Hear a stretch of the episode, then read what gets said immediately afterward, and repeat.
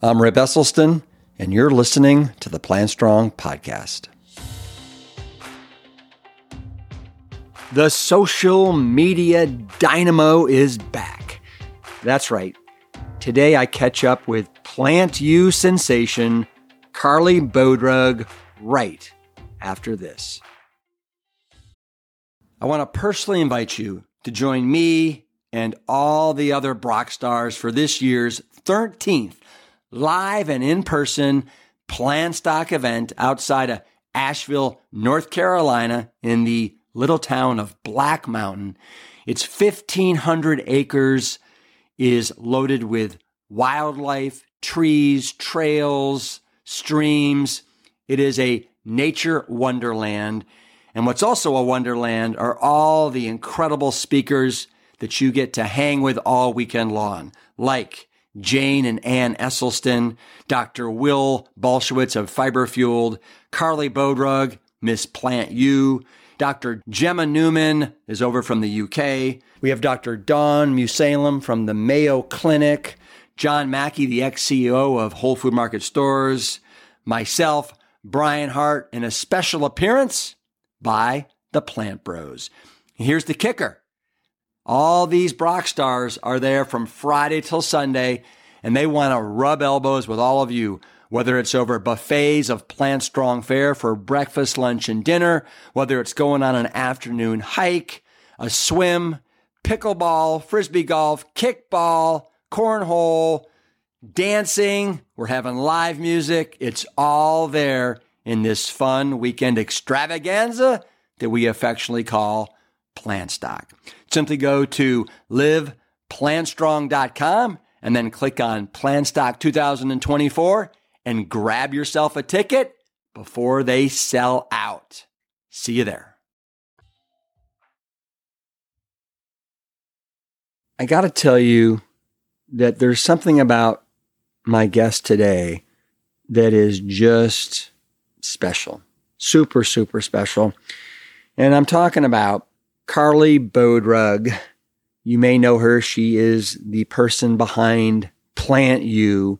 She burst onto the plant based social media scene a few years ago, and I was just blown away by her, by her authenticity, which is absolutely impossible to ignore.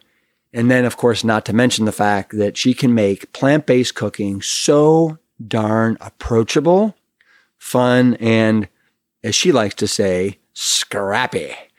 You know, she's got a social media following these days across all of her platforms that is well into the millions.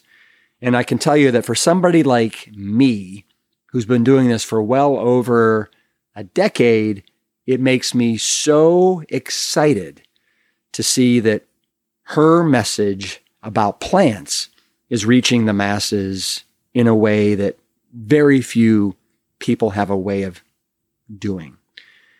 Today, I was able to have a great conversation with Carleigh about her life over the past couple of years. And I asked her to share some of her social media secrets, which I found fascinating in regards to Instagram and TikTok and Facebook. And how exactly has she grown her audience from zero to over 5 million in just a handful of years. And as you can imagine, it involved a lot of hard work and support, but also a ton, a ton of fun and creativity along the way. We also get a preview of her forthcoming new book, Scrappy Cooking, that's coming out in April.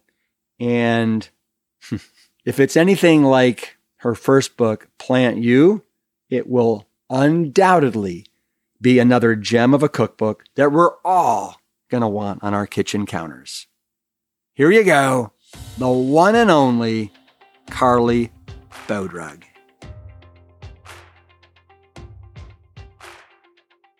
Carleigh Bodrug, welcome back to the Plant Strong podcast. It is so fantastic to see your smiling face. There is nowhere I would rather be today. Rip, thank you so much for having me back on. Oh, yeah. So, Carleigh, the last time I had you on was episode 132 of the Plant Strong podcast. we are now up. You're going to be, this episode will probably be right around 245, 250. So, you know, we're, we're moving on up just like somebody else I know. I mean, I can't believe what you've done since our, our last episode. So your, your Instagram has gone from 1.6 million to 4.4 million. I mean, what do you say to that? you know what? When you're in it, and I'm sure you can relate to this. I think you posted some crazy stuff the other day about your podcast listeners in the millions. And uh, when you're in it, you don't really notice it. But when you put it like that, and I can't believe it's probably been about maybe a year and a half, two years since I've been on this podcast la- last, it's astounding. And I'm just so grateful because sometimes I think with this message about eating more plants, you feel like you're yelling into a void, right? But when you look and reflect over the work that you've done over the past couple of years and see kind of that jump in numbers and know that people are interested in eating more plant based food, there's nothing more I could ask for. So I would say I feel an immense amount of gratitude. Yeah. Well, and you've done such a great job with your just consistently putting out such spectacular content that obviously is resonating with a large, large demographic of people that are out there. So I, I just, you know, up front at the top of this, I just want to thank you for what you're doing to get more people to eat more plants. And you're doing it in such an, an exciting and attractive and delicious way. Thank you. And likewise, I think eating plants, I want everybody to know that eating plants is just so much fun and it has given me so much in my life. So if I can pass that message on, it's on, I honestly feel like it's like my life's purpose. So it's the best. It's the best. Yeah. And uh, on TikTok, you know, TikTok, you were sitting at about 950,000 followers back in episode 132. And today it's 3.2 million. So, you know, it's not like you were just you know, crushing it on Instagram. You're crushing on Instagram and TikTok and you know, I don't know what's going on with Facebook if you even mess with Facebook or if I do. I am on Facebook. I love Facebook. I'm everywhere. I try to be everywhere. You're ubiquitous. so, so if you don't mind, I, I'd, I'd love before we jump into some really fun, exciting stuff. I just want to talk to you like about some basics around around around Instagram and TikTok. So, is there like a a certain method to your madness? Meaning, do you try and post like once a day or twice a week? Is there a certain number you're shooting for when it comes to Instagram? So when Reels first came on the scene, I can remember it. It was almost like a switch flipped overnight. And suddenly Instagram went from this photo only platform where I was posting these infographic recipes every day to now they're focusing on video content. That's definitely what they're pushing out. And I remember being horrified. And uh, I, I'm sure any food blogger listening to this can share in that sentiment because you really have to sort of switch on a dime your whole content strategy. And at that time, I was like, okay, well, I'm putting out a photo or two a day. I need to put out a video recipe every day. And that's how I started. I think for the first year, which would have been around 2019, 2018, when that switch was sort of made, I was putting out a recipe reel almost daily for probably the better part of a year. Now my entire content strategy has changed and you'll hear a lot of social media people still say that you should be putting out a piece of content every day, which I disagree with. I think we're moving to a more quality over quantity system. Which to me is much better because I think for everybody, providing more valuable content is the secret sauce. So I aim for about two to three recipe reels per week three on a good week, two on still a good week, and they're tested, delicious recipes. The videos are meant to be thoughtful.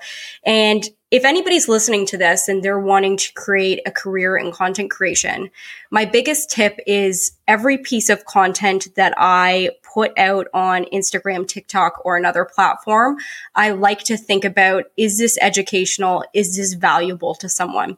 Because at the end of the day, these platforms want people to stay on their platform. So like Instagram, if you're retaining people, if they're watching your whole video or they're rewatching it, that's a really good thing for Instagram because you're people are spending more time on their platform. So if you think of it like that, you want to create the most valuable piece of content that you can that people are going to share and engage with. And that's sort of been my strategy is I, I try to make sure that it's not just fluff that I'm posting out there. It's not just about me or a picture of me. It's, uh, it's a recipe that is really going to add value to someone's life. Oh, it's well, the thing about what you, your content and what you put out there, it is the farthest thing from fluff unless it's a marshmallow, which I will talk to you about. But but really, typically, I'm my jaw's on the ground, going, "Where did Carleigh come up with this one?" And then where did she come up with this one? And and you do it in such a upbeat, educational, just you know, thoughtful way. And you know, the last time we spoke, when I had you on the podcast for the first time, you said I think your your background was in was it TV or radio? Which which radio broadcasting? Yes. Okay, radio broadcasting. You said the the beautiful thing about kind of this career path that you're on now is you get to scratch every one of your itches. Yes. Right? I mean, and it's and it's so evident and you're so good at it. Thank you for saying that. Yeah. But I will say, Rip, and I, somebody asked me this yesterday. They said, like, how would you get started if you were going to make video content? And if you go back on my feed, if anybody wants to go way back, my first videos were horrendous. Like, they were so, so bad. And I really think it's one of those things. And it's a great analogy for plant based cooking, actually, is your first meal that you cook up. If you've never cooked in your life before, it's probably not going to be a five star delicious meal, but it's repet- repetitive. You have to get your hands dirty and get in there, see what works, and slowly but surely things will improve. So I probably didn't start creating really good video content until maybe my hundredth video. So it mm-hmm. takes it takes time for sure. Um, but I'm glad it's coming off as this uh, this pol- this polished thing. And the other thing is like I I feel like I fly by the seat of my pants. Like there's really no content calendar or anything like that. So it's a little messy behind the scenes. Yeah. Well, it, it obviously is working for you, and I think we all we all have our own styles, right? And um, Uh, let me ask you this because I, I love your advice where you know just just start and in the beginning it may you know be messy and it may not be great but you'll figure it out. Are do you consider yourself a perfectionist or or not? To an extent i think maybe I used to be more, but I'm learning that sometimes work done is better than not doing work at all. So um, I do think that at the end of the day, you sometimes do need to feed the beast in terms of these social media platforms, right? Like I can't uh, take three months away and come back and expect um, my audience to react in the same way.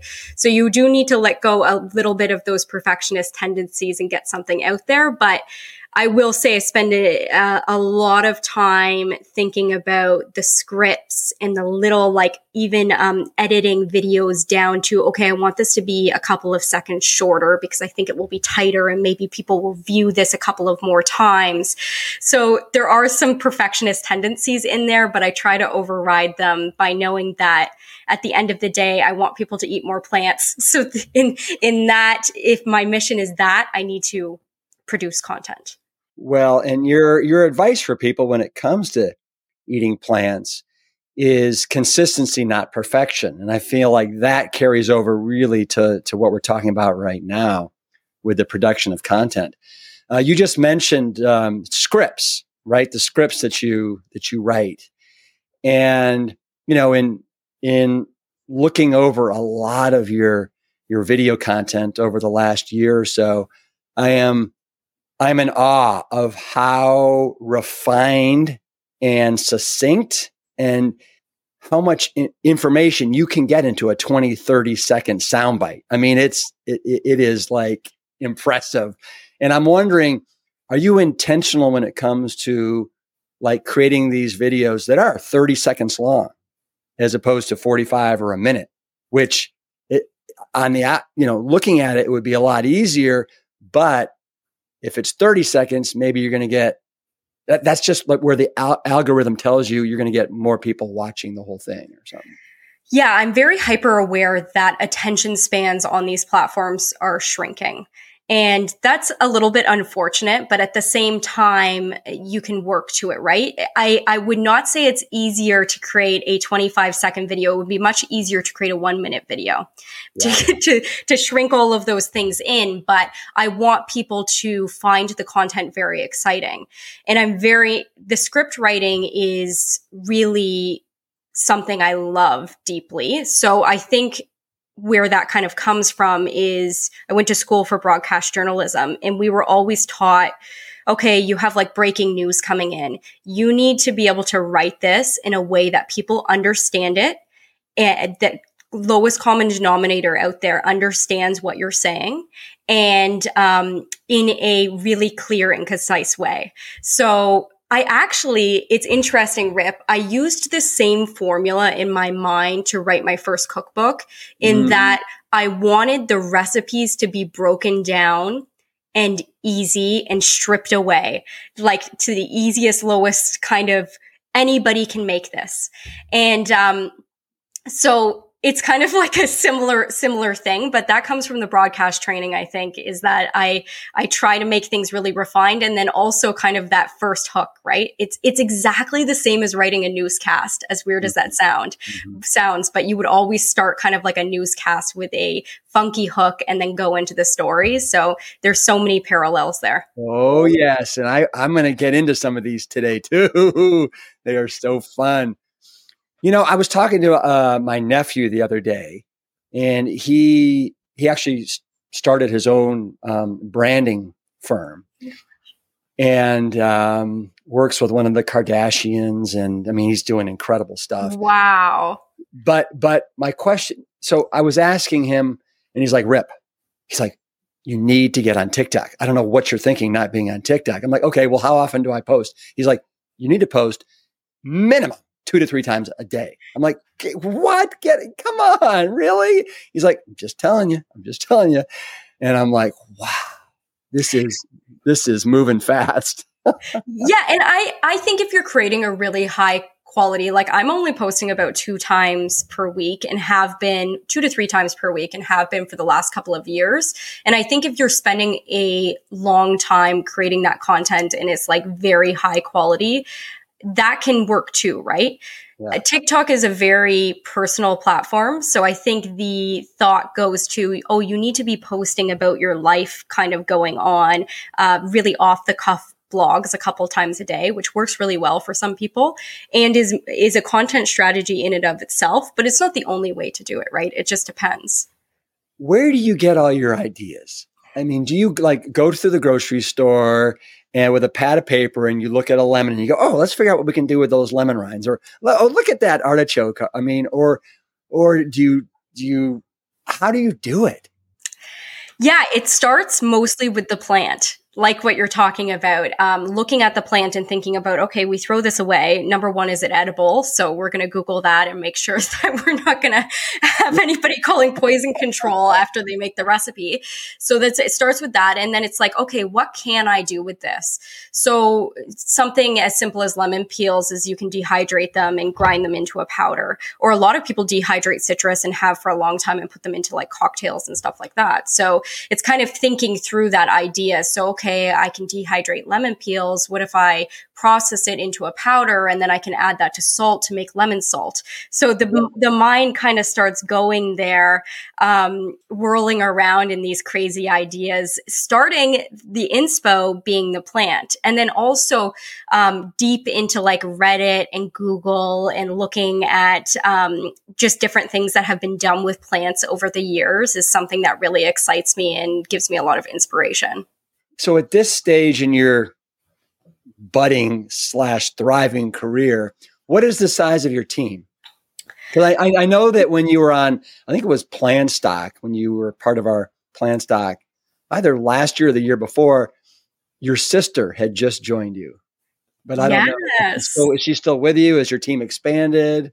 So a lot has happened in the past year. Um, so my sister joined me full time when I was writing Scrappy Cooking, which was the best thing that could have ever happened. And um, she was a massive help. And she got pregnant during this time. So she's currently off on maternity leave, which has been an immense um, blessing and loss for me. So she'll be back at some point in the next few months. And she's she pops over and hangs out with the baby and helps me out sometimes. Um, but she is off. And then I also have an amazing online business manager who's worked with me for years, but has continually her her role has expanded Uh, so she started just doing Pinterest. So she works with me um, a lot of the time. And then I work with contractors. So an amazing contractor team. I have a photographer for the blog now, a blog writer who I've worked with for years. We have an amazing customer support person, Angie. And um, we're really, excuse me, we're really lucky because I've worked with the team of contractors that I have now for probably at least two years. Mm-hmm. And, uh, they just keep expanding, like their roles keep growing. So I hope to be able to keep doing that and keep expanding the team as we go on. But yeah, I really need my sister back because that is just so much help for the videos, like yeah. just an immense amount of help. So, well, how much longer will it be, be till she's back? Prop- so maternity leave in Canada, we have an amazing maternity leave. It's um a year and up to a year and a half. So she'll be going on a year in June. So I think she'll probably come back then. But like I said, she's p- always popping over with the baby Mackenzie, who is just the sweetest thing ever. And uh, it all worked out just so well. As soon as the the book was kind of complete, she was due. So it was like all kind of uh, happened perfectly. So how does that happen on maternity leave for your sister? Is that subsidized by you or is that subsidized by the Canadian government? It's both. So she was a full-time employee. So uh, in that way, her she qualifies for maternity leave, which is basically like unemployment in Canada. Mm-hmm. So she's paid like a weekly sum, and then I top it up, so it goes to the highest rate possible. If that makes sense. I don't know like the, the full scale of it, but I hired her as a full time employee, which was able, she was able to qualify for yeah. maternity yeah. leave that way. Beautiful. Um, let me ask you this Do you have any idea how many copies of Plant You have you sold? And do you, first, don't tell me, but do you know? You know what? I don't. I, have a rough. I have a rough. I have, a rough idea. I have a rough idea. All right. Can I can I make a guess and then yeah, you can, you can make a guess. Okay, I'm going to make a guess. I'm going to say 1.2 million. No, no, no, no, no. Nothing close to that. Really? Way down. I think. I think maybe a few hundred thousand, at least a couple hundred thousand. Um, I'd be amazed if it's not over five hundred thousand. Really? I would. I would. I would. But I mean, I mean, look at you, you tell me, when did this book come out? How long ago did it come out?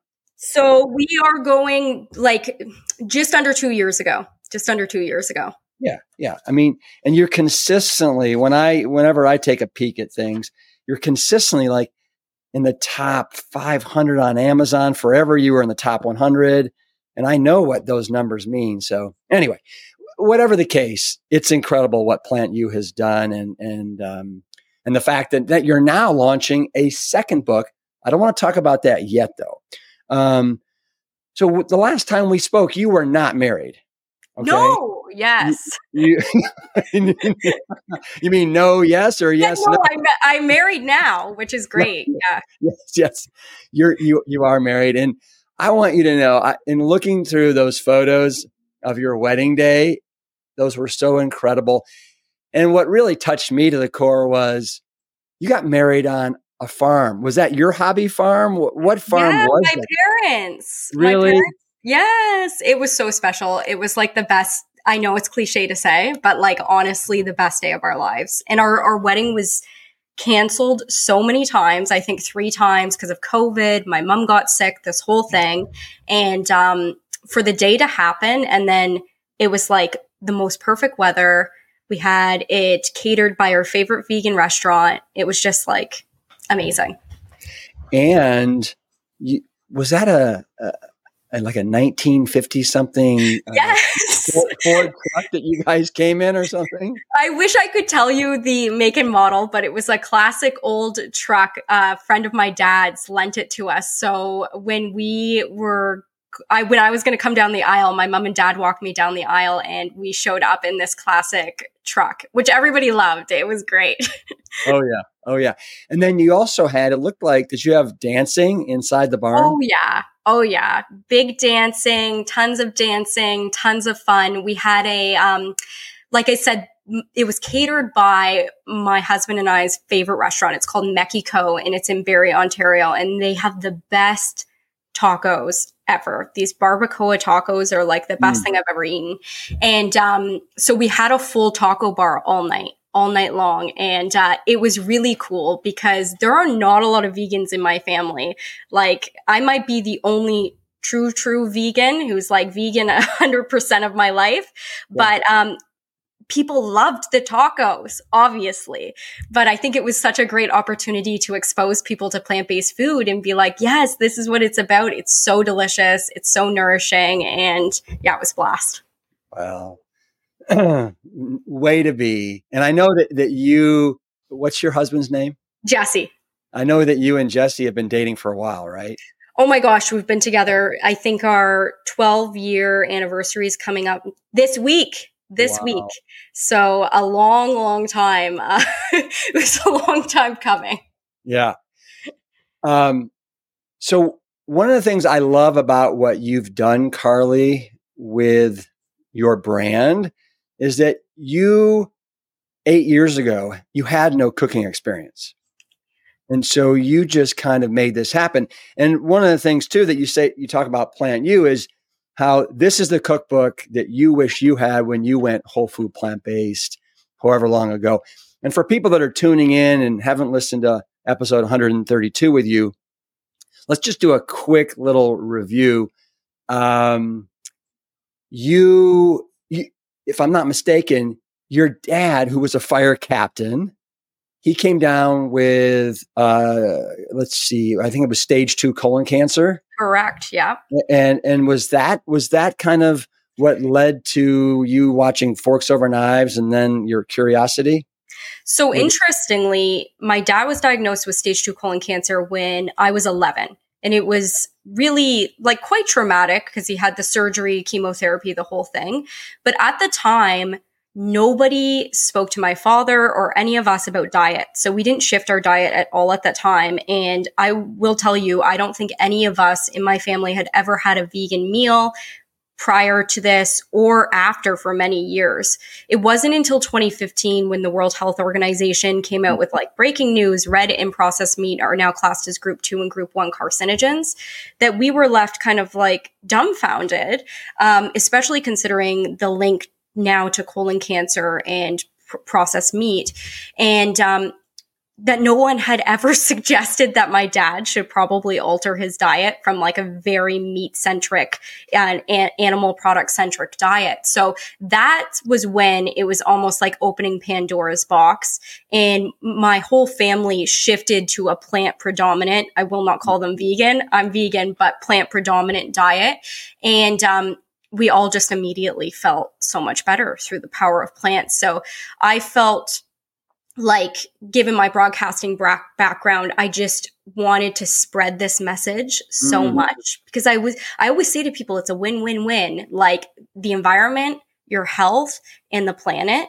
Going plant based is one of the single biggest things you can do for each one of those. So why wouldn't you eat more plants? Um, so I really wanted to start talking about it. And that's kind of how the momentum started going and Plant You was born. God, yeah, yeah. So remarkable. So that was 2015. So it's been a little right around eight years. Yes. That you've been digging in and getting after it. Yeah, yeah. Wonderful. And at what point did you retire from your broadcasting career and make you know, plant you and what you're doing now your full time gig?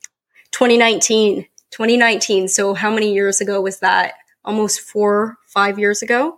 Yeah. And uh, I was horrified to quit my job. I actually was working at a hospital not far from me at this point in marketing for their foundation, which is like their charity arm of the hospital. It was a really good job. I liked it. And, but the blog was kind of taking off and, uh, I was making and had saved enough money that I felt comfortable. I had Je- Jesse was like fully supporting in this. And, um, my parents thought I was crazy. Of they course. were like, what are you doing? Please, please don't leave that job. Like maybe you should, uh, get pregnant and go on maternity leave and then pursue this like little hobby. And I was like, no, I'm going to take the jump. And it was really interesting because I left the job, scariest, scariest thing. And then I think maybe a month and a half later, I got approached by a literary agent about the book. So thank goodness. I'm so grateful i had the courage to do that but i it also came from privilege of having a support system and having a, a good job prior to that to be able to make that jump. Mm-hmm.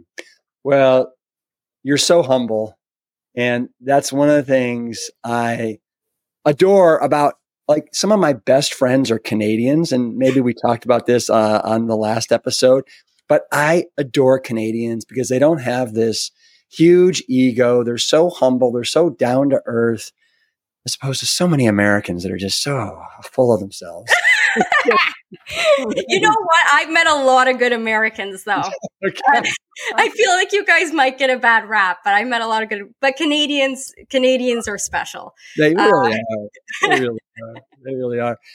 So, tell me about your last name, Bodrug, and that's the correct pronunciation. Yes, Bodrug where in the world does that come from? And it's so unique. And I bet you so many teachers and friends butchered that oh, all oh, yeah. throughout your life.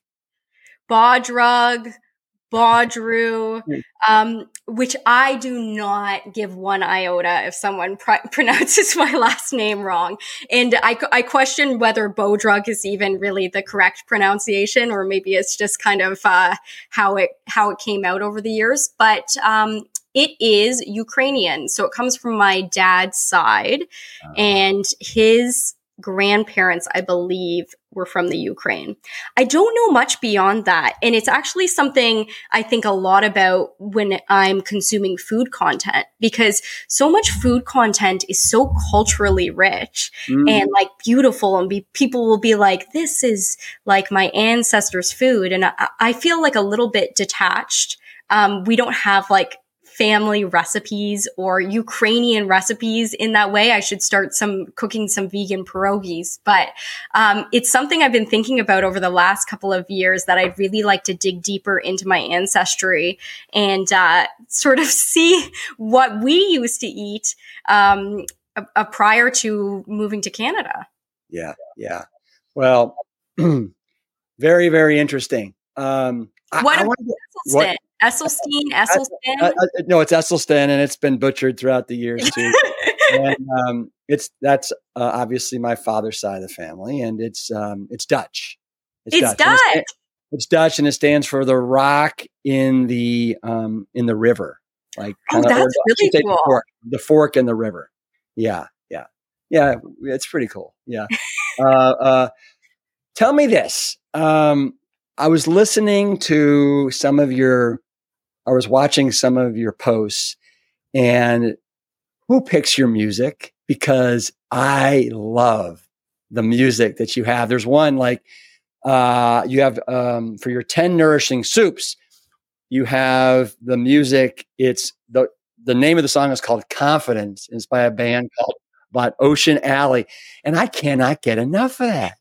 I listen to it over and over and over. It's all about confidence, baby. baby. oh my goodness, I have so much fun picking music. So yeah. I love music. Uh, my dad's always been huge into music. My mom too, huge classic rock while I was growing up, ACDC, yeah. Rolling Stones. And I just have a huge passion for music. So I have so much fun choosing the music for my videos. But it's a bit of a balancing act because when you go on Instagram, they're going to give you like suggested songs. Yeah. And oftentimes they're trending music. And the mm. theory is that um, the artists or the music companies could sometimes be putting like money behind those songs. So it could potentially make your video uh, perform better if you're choosing mm-hmm. music that is kind of being pushed out by the platform. So it's a bit of a balancing act. If I don't like any of the songs that Instagram is suggesting, then I'm like having a lot of fun choosing the music. Uh, but sometimes I will just default to what they're suggesting in this kind of theory that maybe it will make the video perform better. Yeah, yeah. In so many of your posts, uh, I love all your different looks. So sometimes you'll be wearing a ball cap, right? How many ball caps do you have? Oh, I love a ball cap. I mean, if you're having a bad hair day, I see the worst thing about filming videos is the fact that, like, obviously I have to look presentable, right? You don't want to, like, be in your pajamas. Um, but I'm a very comfy, cozy person. so sometimes the ball cap comes in to save the day. My husband has a much wider collection of hats than I do, and I will sometimes go into his collection. But lately, in the past last year, I think that what you're wearing in your videos is a potential point of huge interest and adds to the whole thing, right? So I've been really trying to be intentional about what I've been wearing and I'm trying to thrift almost everything in my wardrobe for the past year. And I love thrifting. It's like treasure hunting. So I'll go to the thrift store and I think about like, okay, what colors do I want? I love really bright colors in my videos because I think they like kind of emulate the plants. So I'm having more fun with it in recent years. But if you had asked me like in our last podcast recording, I would have said I'd like to be like Steve Jobs or Mark Zuckerberg and just wake up and put on a black t-shirt. Yeah. Because it's easy and then I don't have to think about it, but I'm trying to have more fun with it. What about glasses? Because I've noticed that sometimes you're wearing glasses and sometimes you're not. So yes. what's, that, what's that about? that comes from, a, I think, a denial of um, I need gla- I have glasses. I need glasses. I can't see super far, um, but I don't wear glasses often. So sometimes I'll put them in. Depends on the day. do, do you need glasses? So I need glasses, not when I read, but when I go to the movies, if I want yes. it to be nice and crisp and clear, I, I, I need, I, I, could use glasses. Yes. I need distance. So yeah. sometimes I'll throw them on. Just, it, I think it's a visual point of interest, right? Yeah. Yeah. Well, I, all to say that I, I love all your different looks and, um, you know, how, how, how real and approachable you, uh, you are uh, how you present yourself, but I think also how you are in real life, and that and that comes across. Thank you. Yeah, yeah.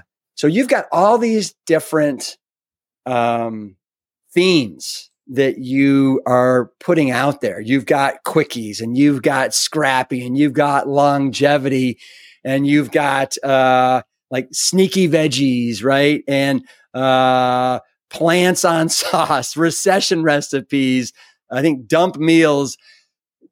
I mean, wow. And then, so tell me, like, what are you thinking with these different themes? Is it to kind of like try it and see if something kind of catches and, and takes hold? I love so much that we're talking about content creation because I feel like I never get to talk about this. This is well, super good.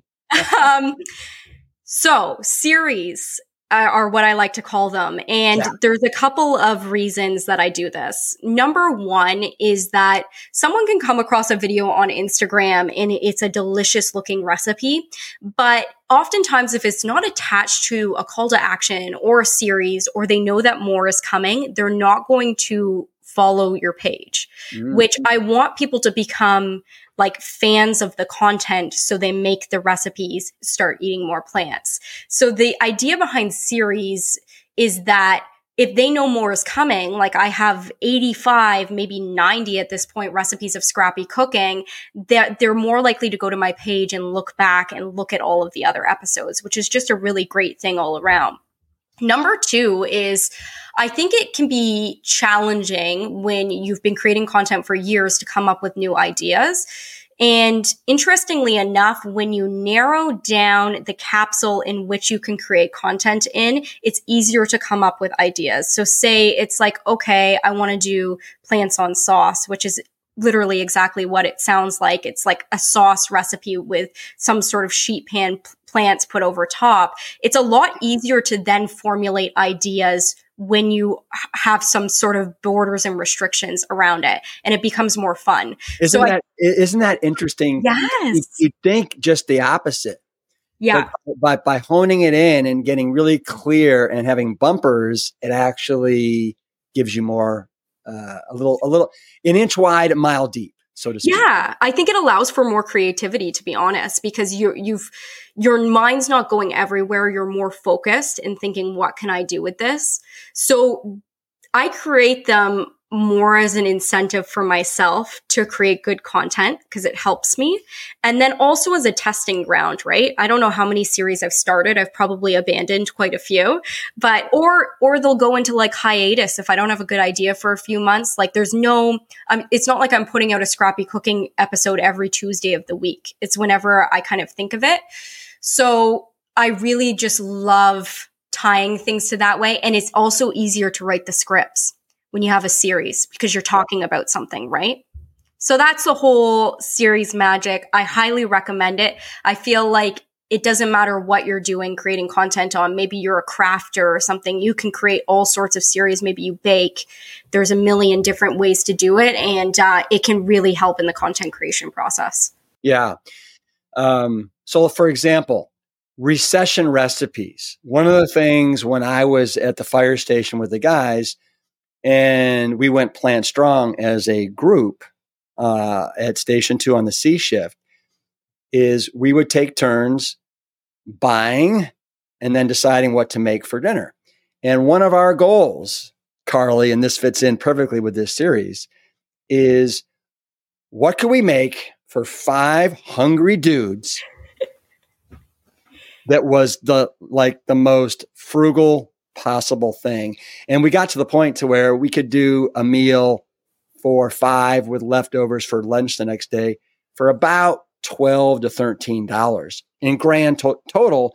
So you divide that by five and you're talking like you know two bucks a person 225 in in looking through your videos you've got a peanut butter curry that is a buck 65 a serving. And i'm like where was that when i needed it 10 years ago I like to call the formula. So recession recipes is all about, I think it, I haven't done one in a while, but I was trying to create recipes that could like serve a family for under $2 or $2.50 per serving, which I must tell you, groceries in Canada are so expensive. I don't know what it's like for you, but that is like a hard feat here. Yeah. So, um, I always like to say, if you're going plant based, don't go to like the frozen grocery aisle and start buying like vegan chicken burgers and meat. Number one, it's probably not the healthiest for you. But number two, the secret is beans, greens, and grains.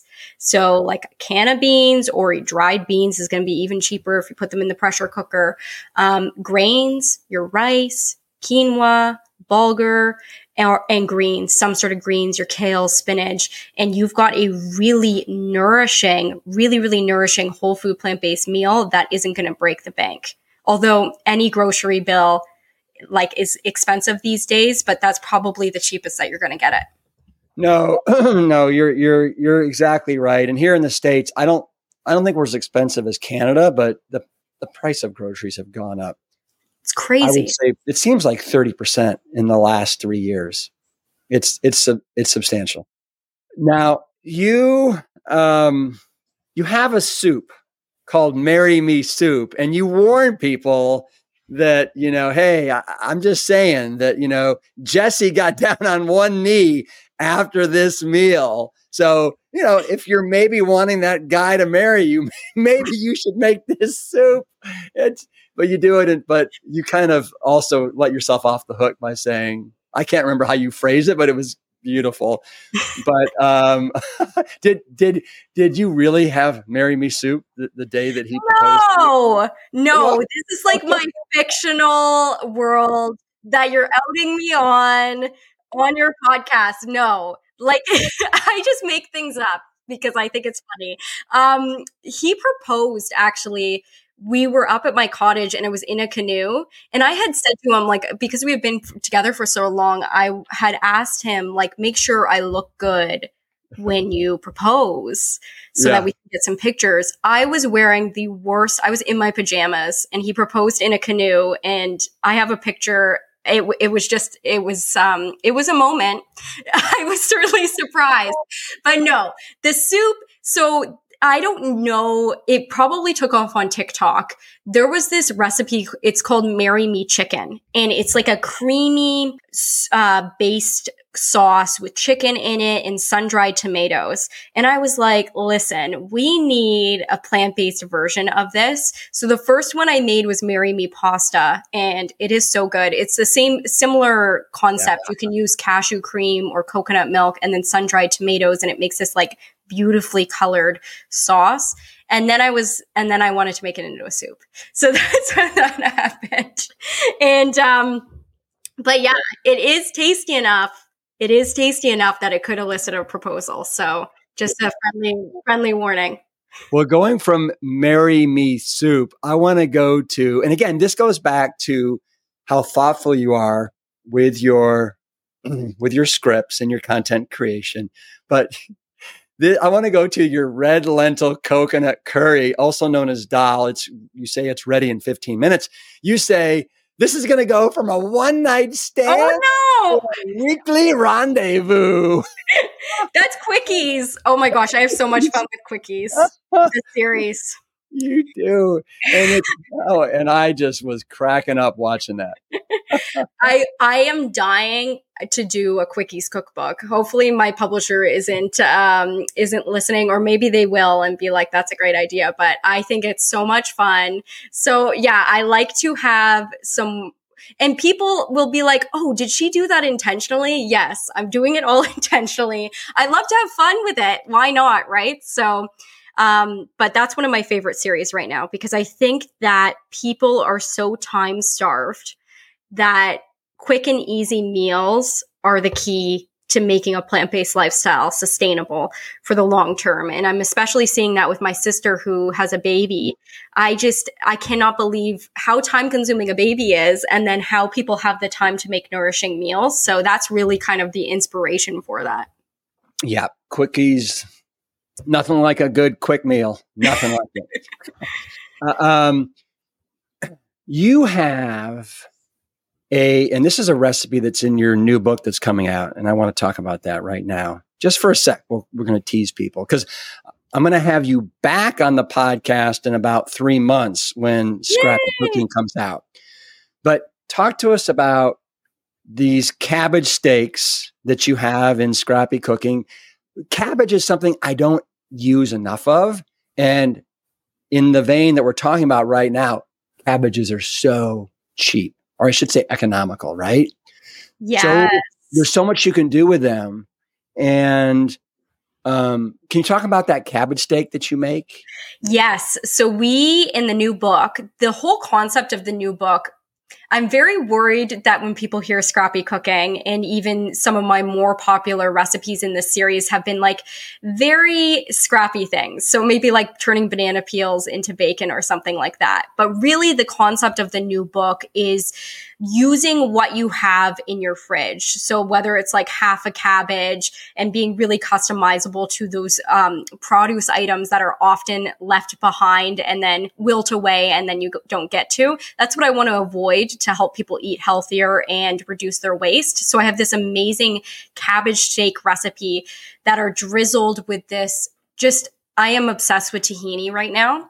Um, mm. I would put it on everything if I could, but it's this tahini miso sauce, or you can use any nut butter that you want. And the cabbage, once it's roasted, it's like twice roasted, becomes melt in your mouth delicious. It is so good.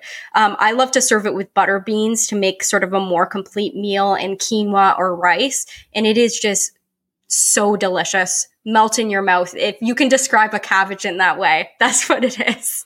Yeah, I, I, I cannot wait to get my hands on that.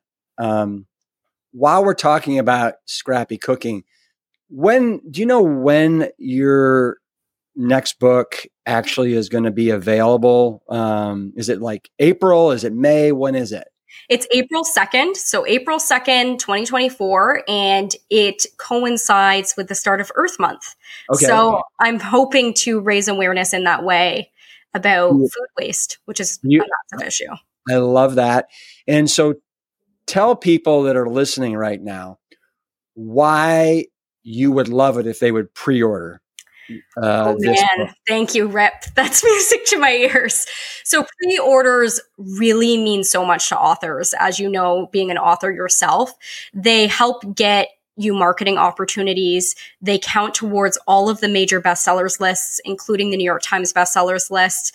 And they really build momentum for your book so that when it's out, um, people share about your book and it, it just, I always like to say it's the biggest indicator of success for a new book. So as a thank you for everybody who pre-orders PlantYou Scrappy Cooking, we've got this whole bundle of freebies. We just uh, put up a new vegan cheese making ebook that I put together, as well as a 101 vegan snack ebook, and so much more. I think it's a bundle worth over $200 of digital freebies. So anybody who is thinking about pre-ordering, which I would be so grateful for, and check out your local bookstores to support them, um, you can see all of the retailers and information on the book at Scrappy Cookbook com. Awesome. Do you have any New Year's resolutions? I don't think so. I don't know how big of a resolution person I am. Yeah. I I saw I really like picking a word of the year. And I think my word last year was perseverance. Ooh. And I saw the Korean vegan post her word of the year is calm, which I really liked. So I might be stealing that, but I haven't decided on my year yet. Um, my my word yet. My year word the year before when my cookbook came out was boundless. Mm. So it really it really set a tone. But I don't have any specific New Year's resolutions. I think that we can choose to be healthier at any time and build these sustainable habits into our lives. And I think I came into the year with some habits that I'm really happy with that I want to keep consistent with. How about you? Do you do you set New Year's resolutions? I haven't. I haven't. No, I've never been a New Year's resolution kind of person, right? Um, but I like what you said about a word and then maybe picking a word that kind of feels right to you in the beginning of the year and then maybe coming back to that throughout the year, right? Whether it's calm or perseverance or bountiful or whatever it is. So you've given me something to think about today. Yay. Yeah, I think it's nice. And then you'll see patterns in your life as the year unfolds yeah. And how you react to things and can kind of come back to that word and think about it, right? So it gives you something to reflect on. But I think anytime can be a new beginning, right? If you want to start working out three times a week or you want to introduce a meatless meal, that doesn't have to start on January 1st. Could start on the 25th of January or whenever. Yeah. I want to ask you about a couple recipes and then I'm going to let you go uh, because I'm going to hit you hard the next time that we're together. With the scra- with the scrappy cooking, I can't oh, wait. yeah, we're gonna. This has been so fun though. so, um, New Year's Eve, one of the things that we do, we always have a group of people, and we get in our backyard and we have a little fire, and we um, sit around and we chat, and we also do s'mores. And the only vegan marshmallows that I know of that are out there right now that are really any good are the Dandies. Love Dandies. yeah, and I I really I love the two guys that founded the company. They're they're so much fun. But my question to you is you have got the perfect vegan marshmallow recipe and I am dying uh, like let everybody know if you can off the your memory how do you make it? Because I want to surprise my family and do this this weekend. Yes. So they are so delicious. So to make vegan marshmallows, it's actually a scrappy recipe and you're going to use the water from a can of chickpeas, which if you didn't know the water from the can of chickpeas I like to call liquid gold because if you use a hand whisk or a stand mixer, you can actually mix it up and it will create like a meringue. So if you mm. think of like a lemon meringue pie, it will create a really thick meringue. Meringue, the key to keeping that thick and creating stiff peaks, which is what you need for the marshmallows, is cream of tartar tartar tartar and uh, it will it will make it harder and then you want to create like a, sh- a sugar solution these are this is not the healthiest recipe i'll pre-warn you but you want to make a they are marshmallows after all a sugar solution with um, agar agar which mm. is what is going to solidify. It's a gelatin replacement for the marshmallows. And then you mix those together. It creates this really thick cream. You transfer that to like a little baking dish, put them in the fridge, and then you can slice them up and you've got some delicious marshmallows. Hmm. Yes. Um, so, so, you know, right now it is, we're in the heart of the playoffs. Oh, yes. Football season. Are you a football fan at all? Um, no, but I've been getting into football this year because I'm a huge Taylor Swift fan. you and, are. Oh, I am a huge Swiftie, and yeah. I now love Travis Kelce, of course. Right. Well, it's incredible to me how much attention.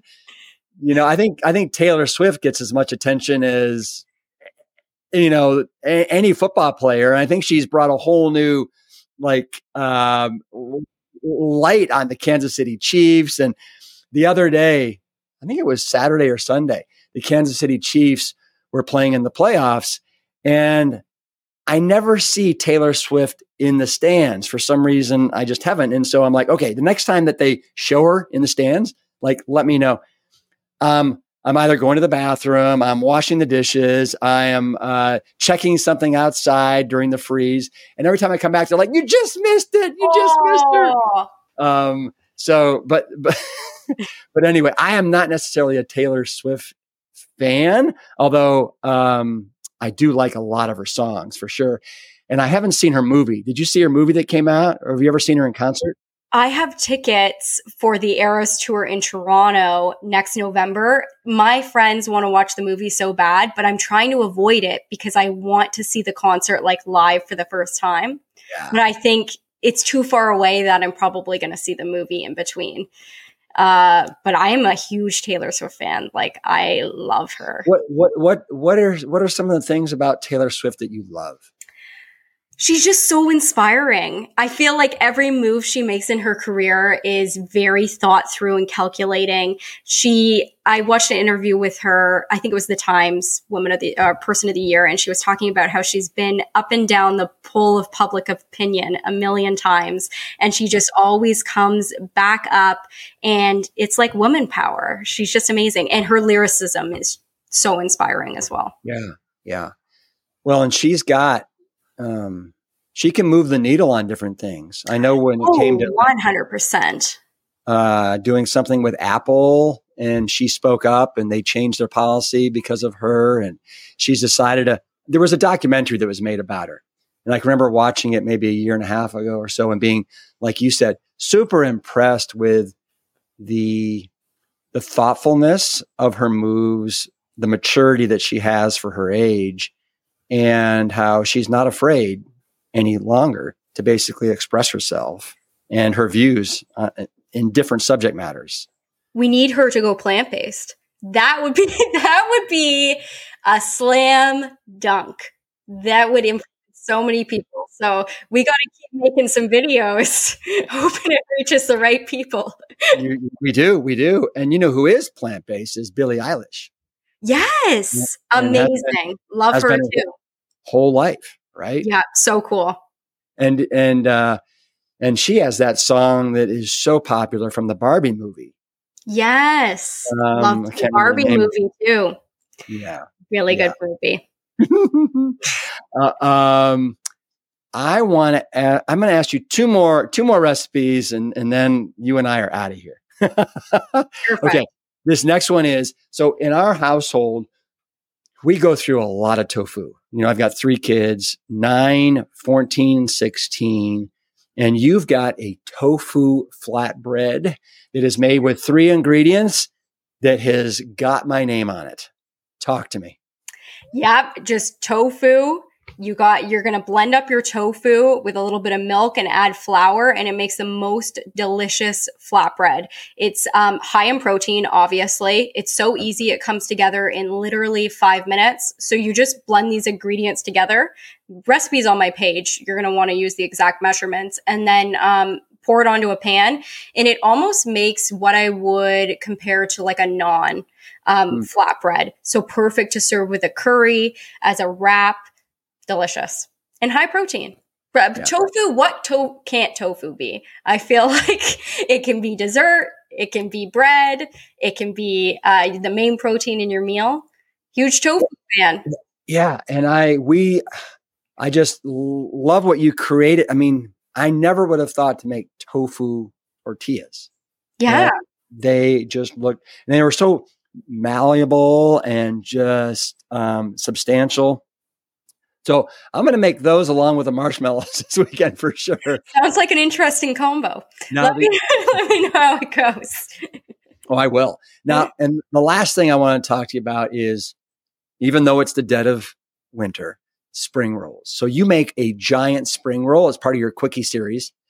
And the reason why is my youngest daughter, Hope, who's nine, she's obsessed with spring rolls. She, she will make spring rolls seven nights a week if she could. The other night, she said, I want to make spring rolls. I'll do everything. I'll chop everything. I'll clean everything. I'll do everything. I'm like, go after it. Let's do it. Um, but you've got these huge, giant spring rolls. How do I make a giant spring roll for, for Hope? Yeah, for a visual kind of for the listeners here, a giant spring roll would be like a fresh spring roll that looks almost like a burrito, like it's that big. And basically, how you make it is by laying down, instead of making individual little spring rolls with like your vermicelli noodles and your carrot and your broccoli or whatever you're putting in them, you lay down three pieces of rice paper after soaking them for like five seconds in warm water. And then you assemble as you would a burrito. So you want to kind of like wrap mm. each sides and then roll it over. And then I like to kind of put it in parchment paper and slice it in half.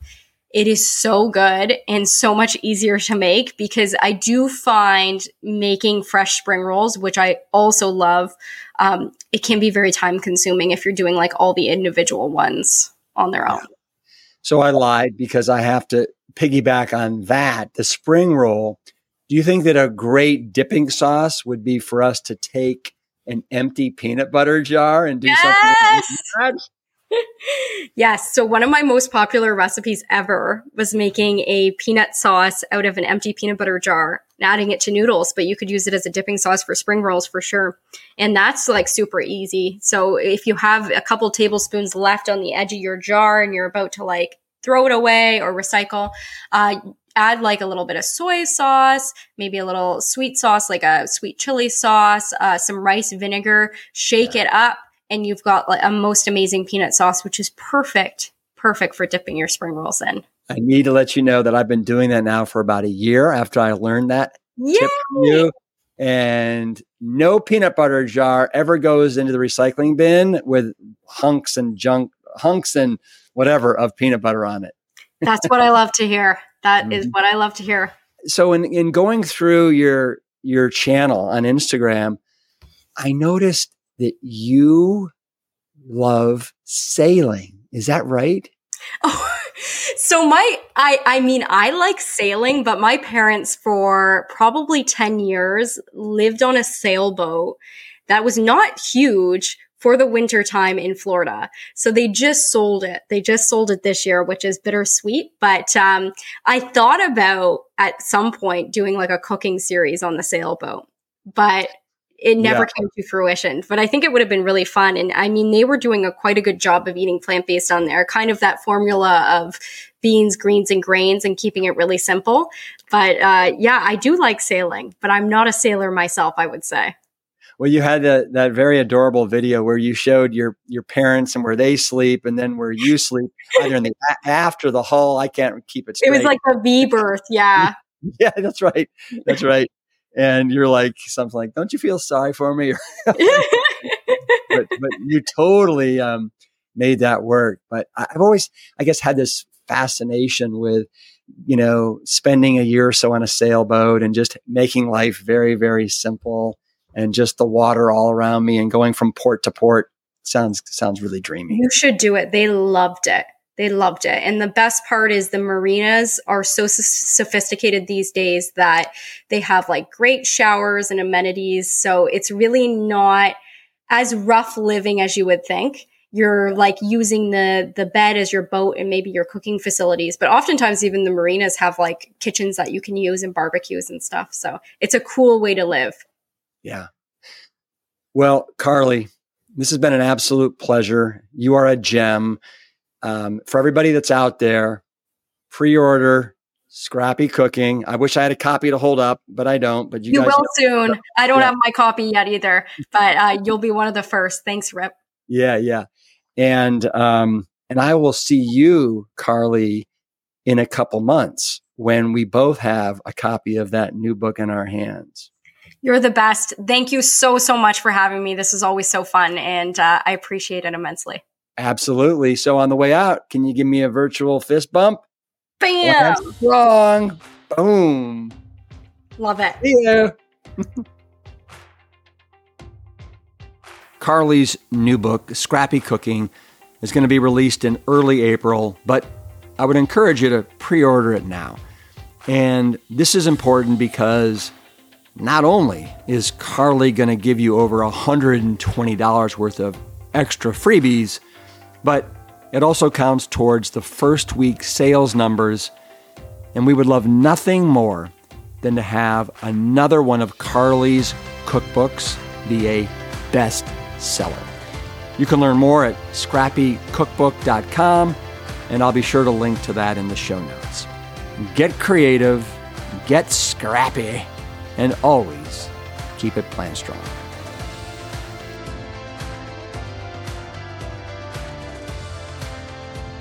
The Plant Strong podcast team includes Carrie Barrett, Lori Kordowich, and Amy Mackey. If you like what you hear, do us a favor and share the show with your friends and loved ones. You can always leave a five star rating and review on Apple Podcasts or Spotify. And while you're there, make sure to hit that follow button so that you never miss an episode. As always, this and every episode is dedicated to my parents, Dr. Caldwell B. Esselstyn Jr. and Ann Crile Esselstyn. Thanks so much for listening.